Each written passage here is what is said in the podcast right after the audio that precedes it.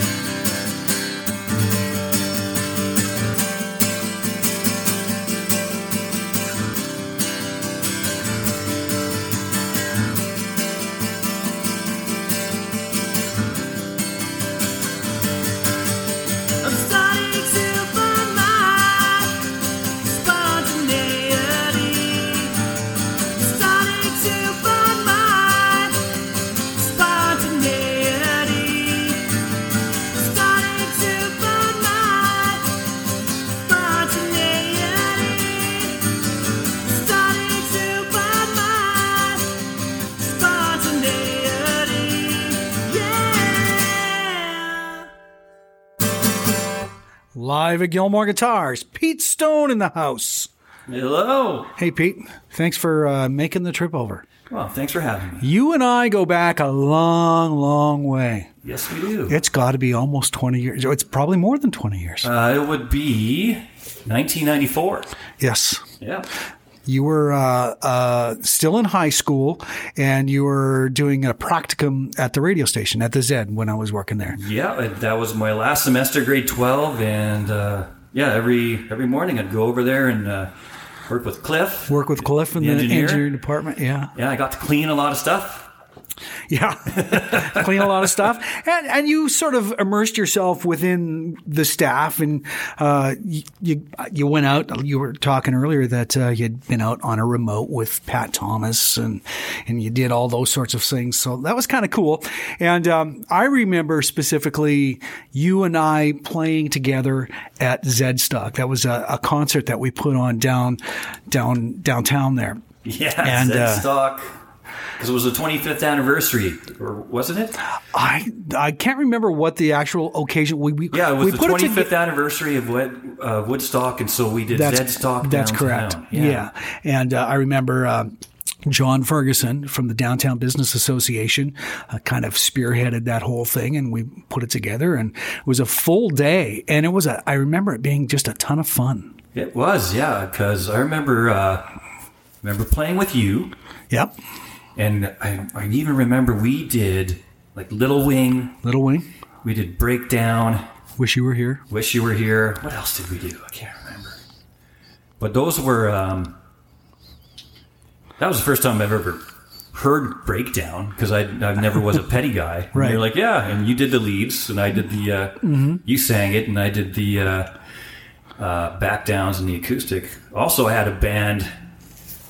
We were called Twenty Three Lockdown at the time. Oh, okay, yeah. And we did a we did a show there too, and uh, that band broke up shortly after because guys moved away. I went Yeah. I went to RDC and recorded a demo and recorded all the other guys' guitar parts. So that kind of breaks up a band apparently. And you have been playing the guitar, like obviously you were playing well at that at that time, and uh, you've become quite an accomplished guy. You're you're you're kind of a a, a, a go to uh, hired gun around town. You play in a couple of bands. Yeah, I've uh, just recently I've just done stuff with Jesse Rhodes. Yeah.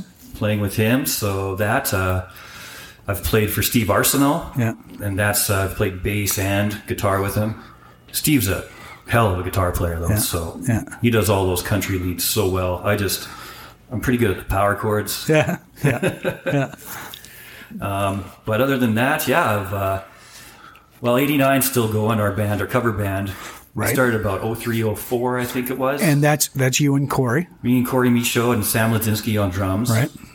And then a couple of years ago, um, I guess it would be 2017, Sam and I did a two piece called Balaclava. Right. Where it's just, I'm on bass and he's on drums and I use uh, pedals and stuff like that just to get a really cool sound. So why would you do that? What what was the uh, the inspiration t- to do that? That was actually, Sam was laid off from his job because he works a seasonal position with the city. And he said, let's start a dirty two piece. And I was like, yeah. And then I, Royal Blood was pretty big at the time. And I saw how they were doing it, running a bass through a guitar amp and a bass amp, but also just having a really full sound. And so I went down and just bought a couple of pedals, figured it out, and we wrote some songs and made a little EP. And yeah, it was, uh, it was fun. We got to open for some pretty cool bands actually. So that was Nice, cool. like who?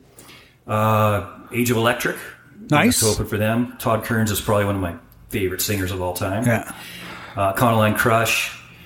Um, that was pretty cool. Um, Colorado, they're a younger band. We opened for them at Bo's. okay. So stuff like that, and you know, we got to do uh, you know just some local festivals and open up for other bands and, and stuff. Uh, so that's always been you know fun when you can do that in original form. I love playing covers and bashing out that stuff. Right. It's, it's always a little bit more uh, rewarding when you uh, when it's your song. Right, right.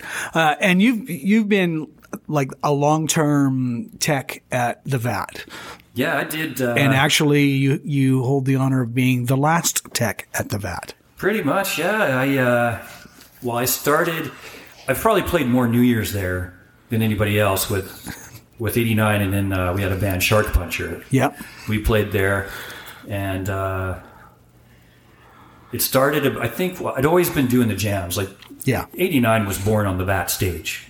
Corey was bartending, and I'd go on a Sunday and I'd be like, "Hey, let's." Uh, Let's jam, and our friend, the late Rob Russell, he was our drummer, and we would just get up and do uh, three songs on Corey's break, and and then next thing you know, we're doing a Friday, Saturday, and uh, so that was cool. And then about I think it was 2000, it was 2012 when I got asked to uh, host the jams, and I'd always been reluctant because I always like to be able to go home early and, and sleep. Yeah. 'cause it goes pretty late, right? Yeah. So- yeah.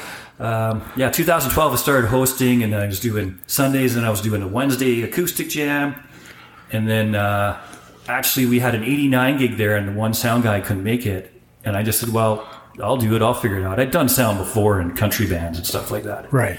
when I was, you know, the bass player in those bands, but uh, it was uh, a learning experience with the digital age and learning some of these new boards and Right. stuff like that. Yeah.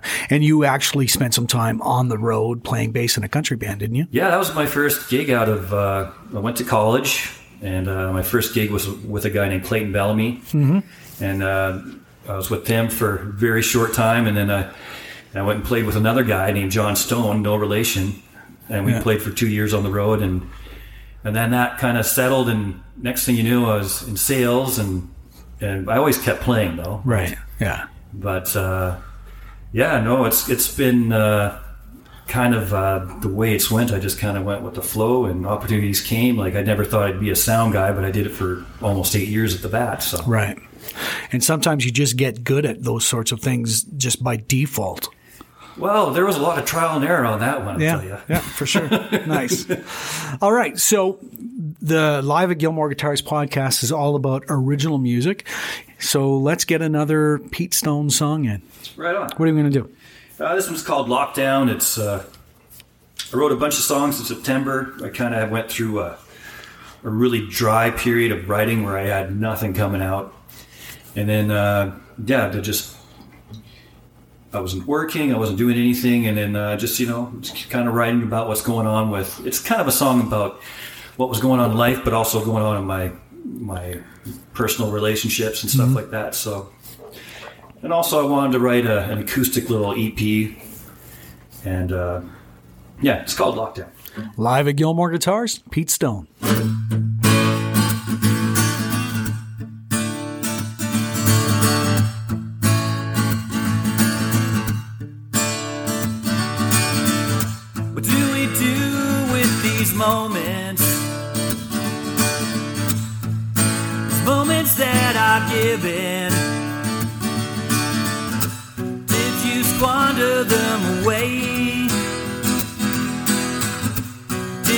Them today? And all those little pieces. pieces of the puzzle. Were they even all there? And just how did you fare? Whoa,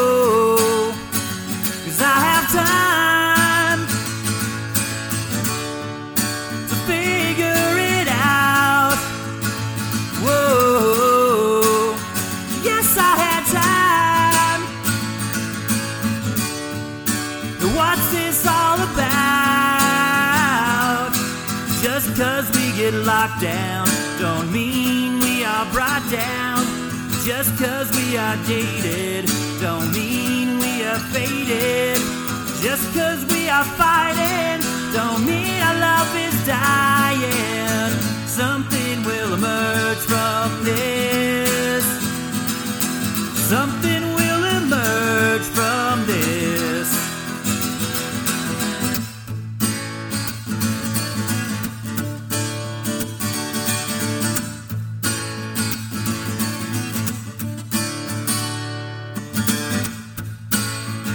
Another corner.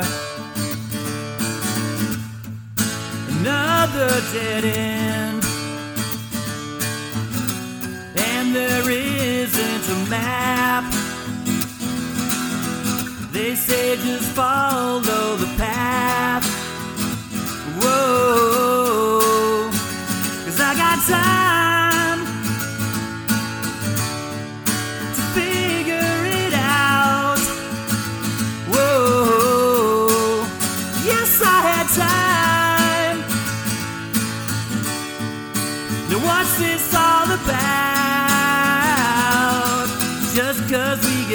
down, don't mean we are brought down. Just cause we are jaded, don't mean we are faded. Just cause we are fighting, don't mean our love is dying. Something will emerge from this. Something will emerge from this.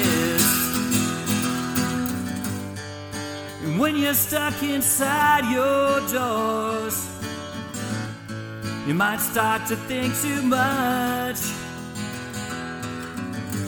Wondering if there's something more. Wondering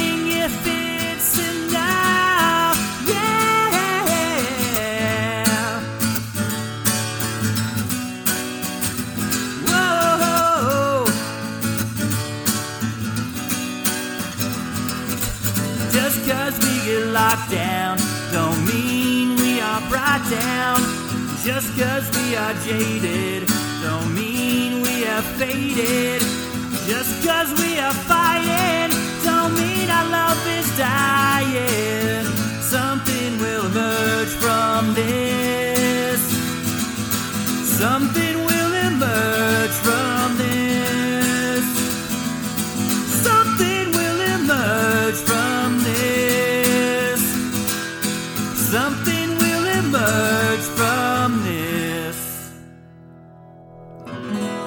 Live at Gilmore Guitars, Pete Stone. That's a great song and very timely, I might add. Yeah, you know.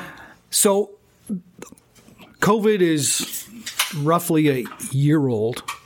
And how has it impacted you on a, on a personal level? Because I know that artists across the country are they're, they're hurting. It's hard. It's it's tough. Even if you have a job, it's tough. Yeah, it's uh, you got to think of new ways to try and do things. I think um, it was funny because I booked more gig- gigs this year than I had booked in the last few years combined. I always had that steady uh, sound gig at the VAT. I was hosting jams, so I was playing twice a week or three times a week, anyways. Right. And then all of a sudden that was gone. And it, uh, it really messed me up for a little bit because everything you kind of been working towards and pushing towards was all suddenly gone. You're like, hmm. But, uh, you know, you just make the best of it. Uh, I tried to see the, the good spots in it. It allowed me to actually start writing again because it's not that I couldn't write before because I was busy or anything. It was just, uh, I just wasn't focused. It allowed me to focus a little bit more. So I took that opportunity to do that. Um, yeah, personally, I was, you know, I, you know, I could write a country song. I lost my job. I lost my girlfriend. You know, my dog's still there. That's good. Nice. But, but other than that, um, but then I thought about like writing, and actually, really, when I started to write these songs that I put out just recently, I actually thought more about the lyrics before than I ever have before. I'd always been, I could come up with tons of chords and riffs and stuff, but lyrics have always been so hard. Right. And the guys that can write really good lyrics, I'm really envious of because Oh, me too. Yeah. Me too. Like writing songs is just one of those things that I have not developed. And it's one thing that I, I just envy because there, there's so many great songwriters in Red Deer, you know, let alone across the country. There's a lot of great songwriters. Oh yeah, well even what was it last Friday? I listened to Ryan Cardiff on. Uh, I was able Yeah. to Chromecast him onto my big screen TV. and Oh, nice. It was like he was playing in my living room, and that was cool. And uh, even uh, you know, I listened to your podcast with Mike, and uh, you know, just to have him tell his stories, and he's got a really cool story, and uh, so just actually getting to learn more about some of these local musicians that I've known forever, Right. And I've like they've come and played with me or at shows I've been at, and uh, it's so that's pretty cool. I think it's if anything, it's helping the scene get a little bit closer knit. Yeah, my it, my goal is is to get as many of these local songwriters on the podcast as I can. Yeah, as many that will come and talk to me. Well, when I was younger too, though, I was I always took things as I was super serious. I took thing as a, everything as a competition. Yeah, Where I'd see a guy play, be like, "Oh, I can play better than that." yeah. And but you there know, there was a certain aspect to to the guitar world of you know well that I'm especially the late '80s, Yeah. early '90s, Yeah. and it was like, oh, there was kind of, uh, oh, you do that, and I wonder if Crossroads had anything to do with it.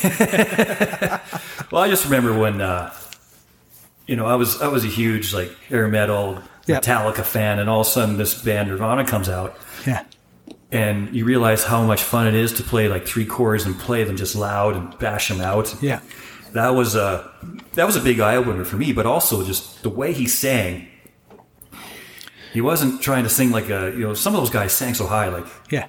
you know God bless Sammy Hagar that guy can sing freaking high, but man nobody can sing those songs. He can't even sing them anymore. No, it's true. Although I don't think Cobain could sing his songs, he was blowing out his voice Yeah. recording. But Yeah. that's another that's another you know podcast. You could do a whole podcast on singers and stuff. Yeah, no kidding.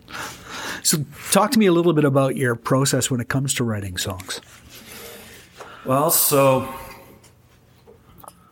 I usually have the music first, like the melody mm-hmm. and something in my head, and then I'll just sit there and go, whatever I have going on, or you know, like and I'll just kind of mumble stuff. Right. And every time, every once in a while, you'll have a word come out, Okay. and you'll make something of it. So that's there's different ways. So that's one way. Other ways will sometimes I'll I'll just be playing something, whatever that emotion it's invoking. I'll try to I'll try to write about it. right. Um, Like uh, I'll talk more about this on the last song I do, but uh, just sometimes you get an idea and you want to write about it, and you try and fit the music around it. Um, I've written songs. I've actually written the last a lot of the last few songs I've written when I'm out running. Okay. I'll be out running and I'll just get something in my head and I'll be 4K from home and I'll just keep repeating in my head, keep thinking of this chorus or whatever. I'll get home, run downstairs, grab a guitar, and I'll be like, you know, sometimes amazed. I'm like, oh, I was actually thinking in the key of C. You know, I'm like, oh, that's cool. And then uh, That, that's actually quite interesting. yeah. So, well, after a while, you just, I kind of, I, I do a lot of visual learning and visualization. So, right. um, when I think of an A, like I see it in my head more than I, you know, I don't have to look at my guitar a whole lot. It's more just for just to make sure you're not going, oh wait, I got to be down here. Right.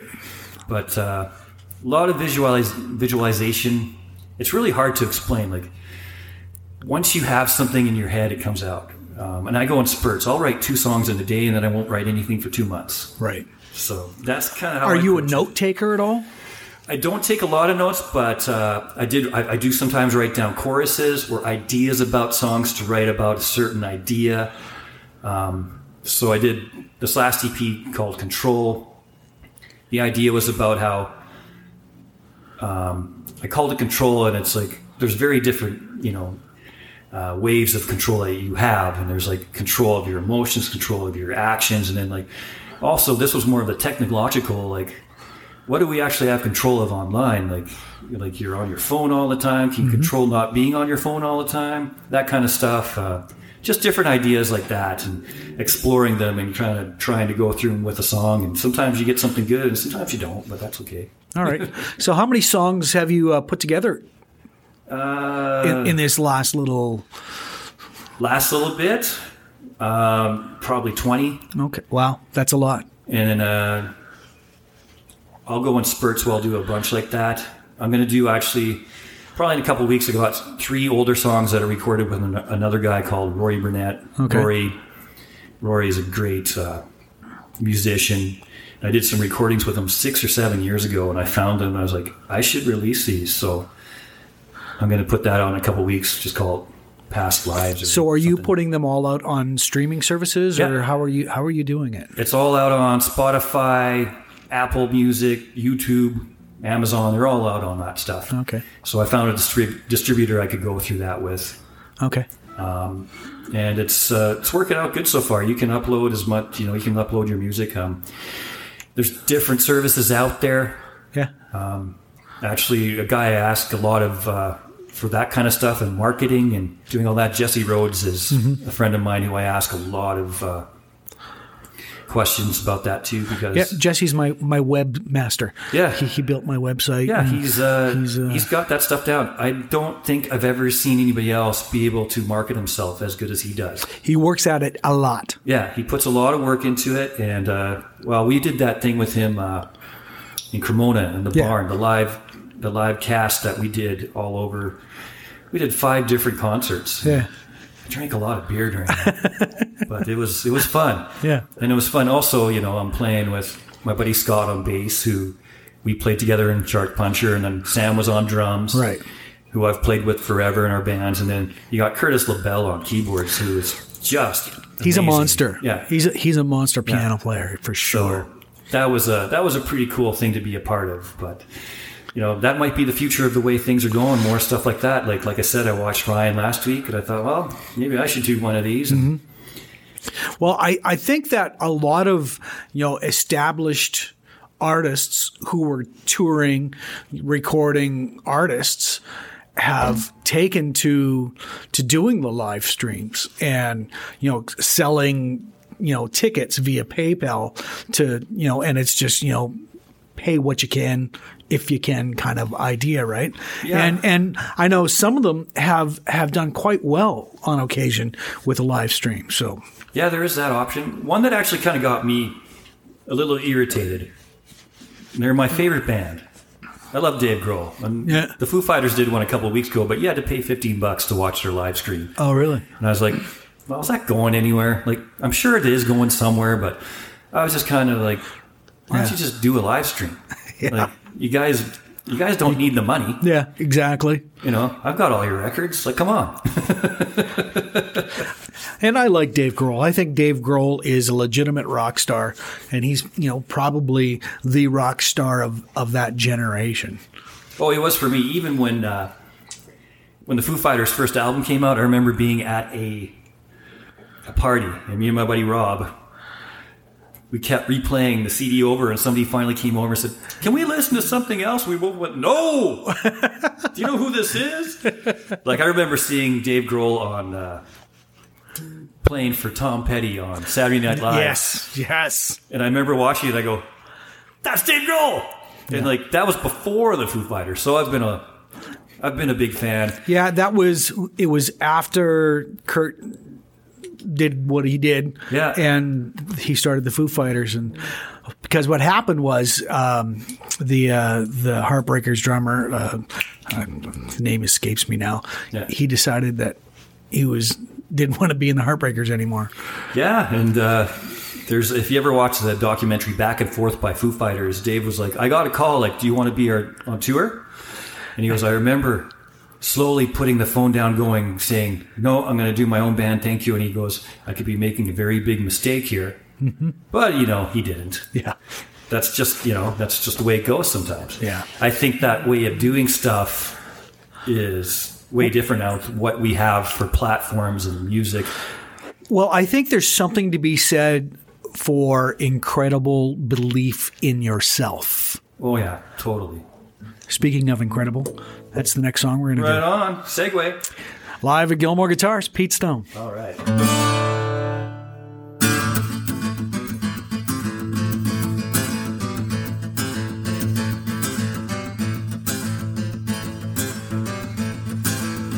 Here comes another wave, another tsunami.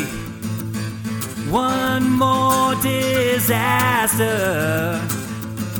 Don't know if help is on the way. One thing after another. Don't freak out. Don't freak out.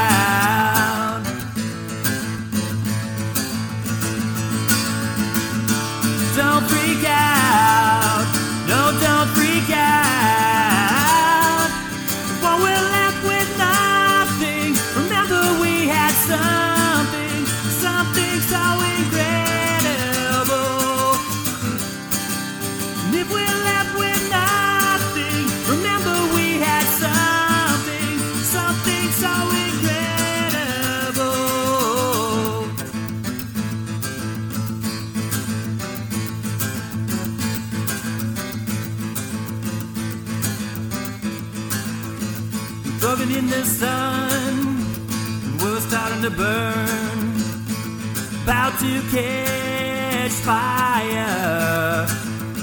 We take another turn in the blazing sky. It gets darker and darker. Don't freak out. Don't freak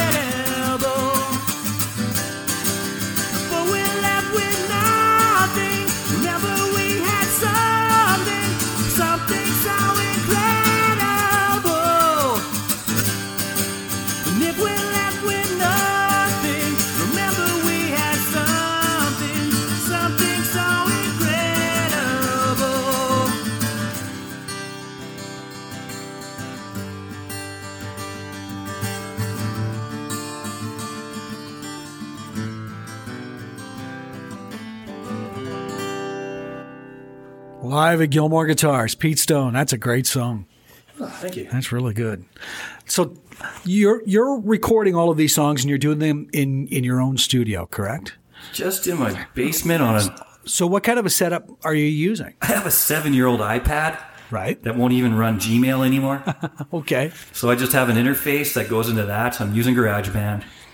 So all the stuff that I put out on Spotify, it's it's their smart drummer that I try and tweak to the best I can. And uh, so the first one I did September was all acoustic, and then the second one I did was all electric. And uh, actually, that song, this last song, I wrote on an electric. Most of the stuff I write is on acoustic, and then I'll transfer it over. But Okay. yeah, that song's at like 182 beats per minute. And when I did it electric, I downpicked everything. But I don't have my Metallica stamina that I did when I was a kid, so my arms started to like cramp up and my tricep would get sore. And I actually, that was one I did. I do a lot of stuff in one or two takes. I'm not really worried about perfectionism. But Right. that song I had to do in spots because my arm would just get too tired. I was like, oh, I'm getting old. I can't, probably can't even play Master of Puppets anymore. Jeez. Oh, that's funny.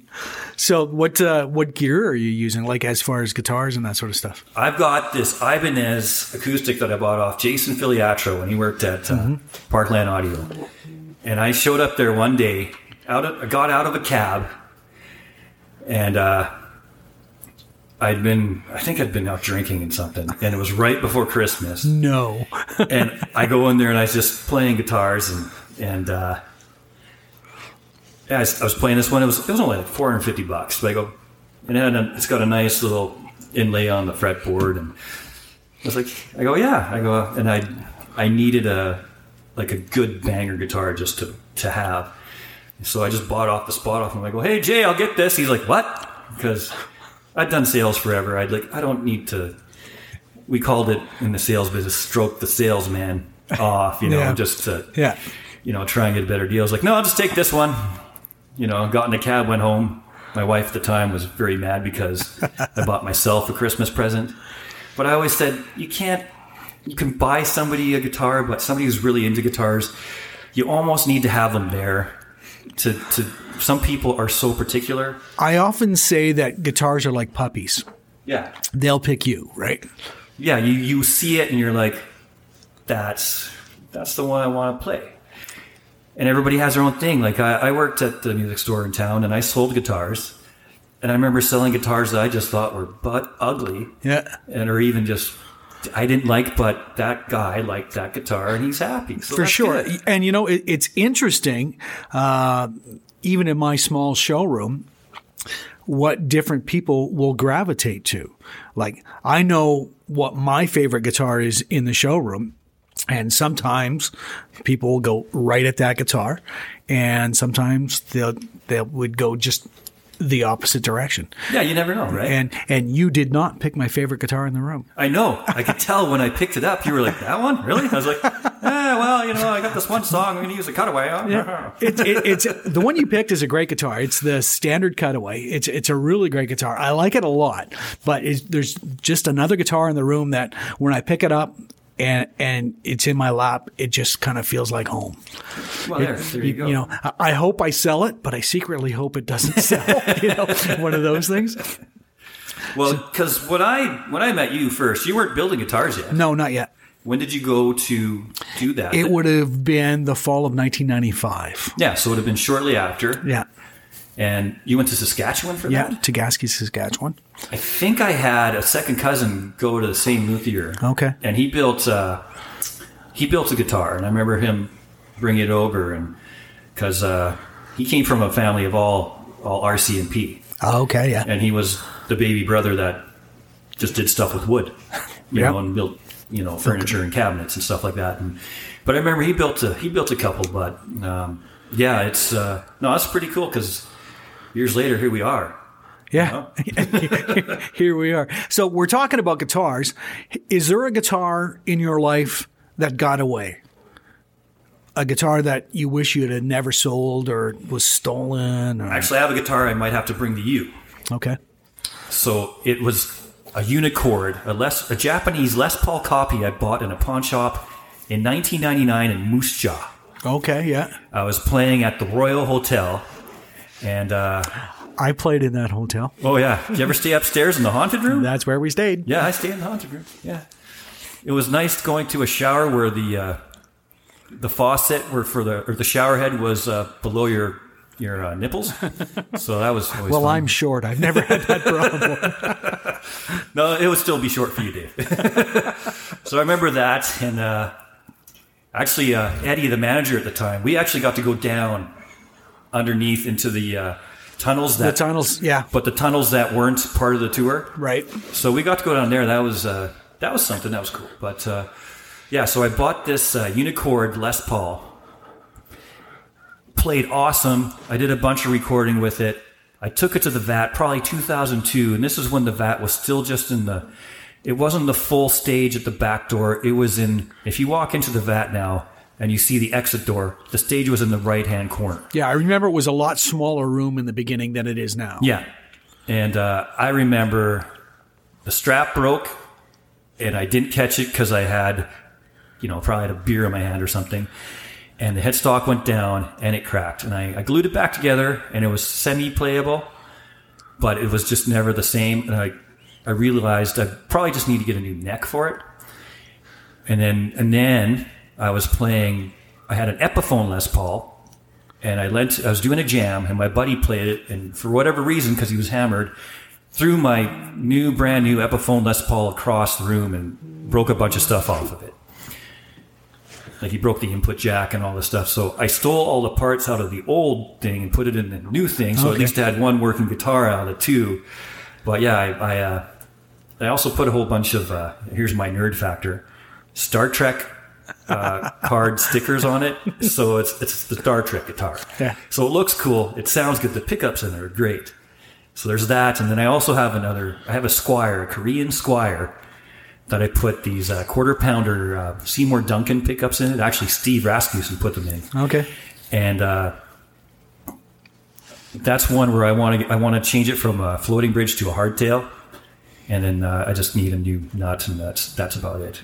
But uh, those are the guitars. Well, you got a guy, right? yeah, I know a guy. Other than that, you know, I've been my my one buddy hates that I play a lot of Fenders, but I said, man, they're cheap, easy guitars to have on the road, and Yeah, I, it, and they're indestructible. You Oh, know, yeah. you, you know, a guy can come at you, you can pull your Tele off and whack him in the head and put it on, and it's not even going to go out of tune. yeah, that's You know?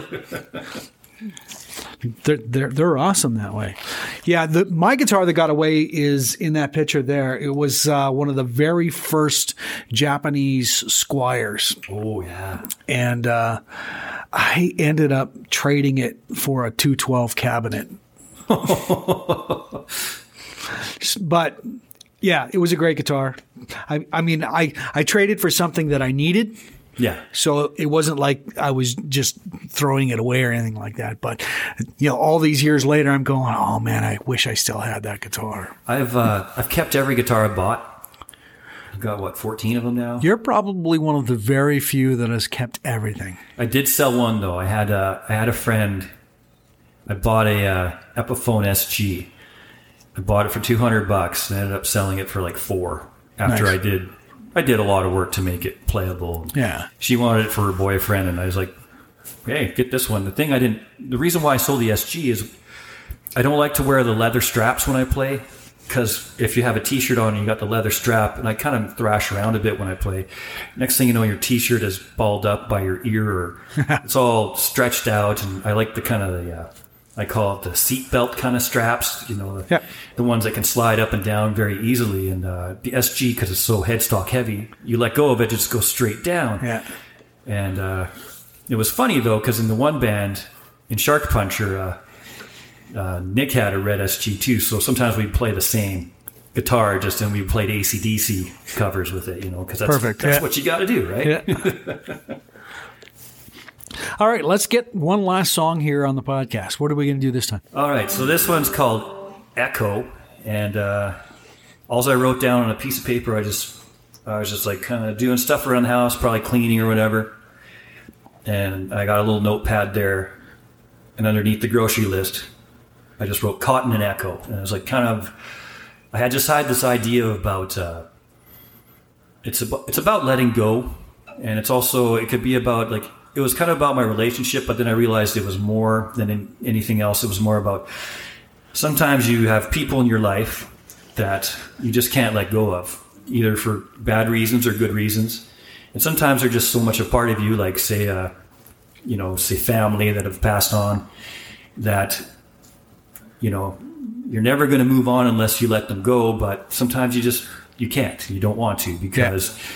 You're going to hold them close, and then you know, and that's okay, and that's that's kind of the whole idea about the song. It was kind of be like one of those, whoa, I'm trying, kind of getting heavy here, you know, you know, oh, okay, Ted, you know, but that's that's kind of the idea about it. But uh, when I recorded it, I, I did it all in electric, and then I realized it, it would be really shitty to play in the key of B, so I do it in the key of C. So, you know, just you got to transpose sometimes to make it work. But Yeah. This one's called Echo. Live at Gilmore Guitars, it's Pete Stone.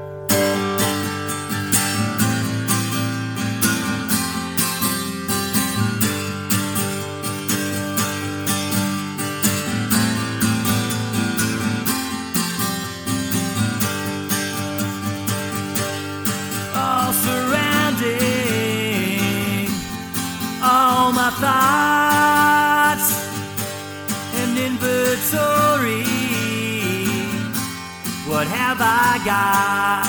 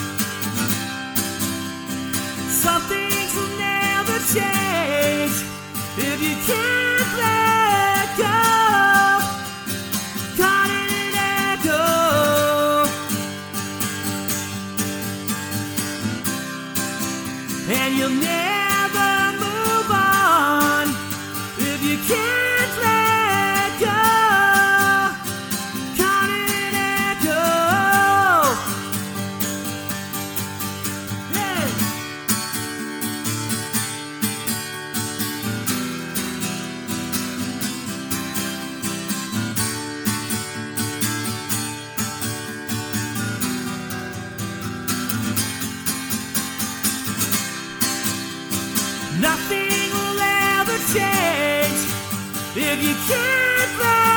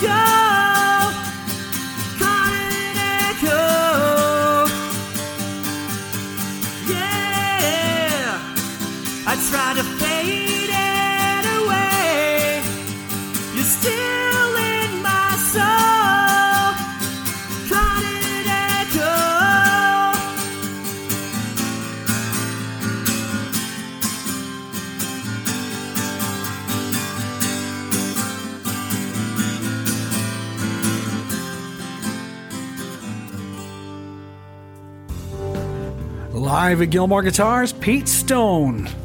And for the purposes of the podcast, you are playing a Gilmore guitar. That is a Gilmore Standard, the cutaway with the uh, the uh, the bevel, the arm bevel. Number 188. Yep. There you go. Thank you for coming down. Thanks for having me, David. It was a lot of fun. Tell everybody where they can get your music.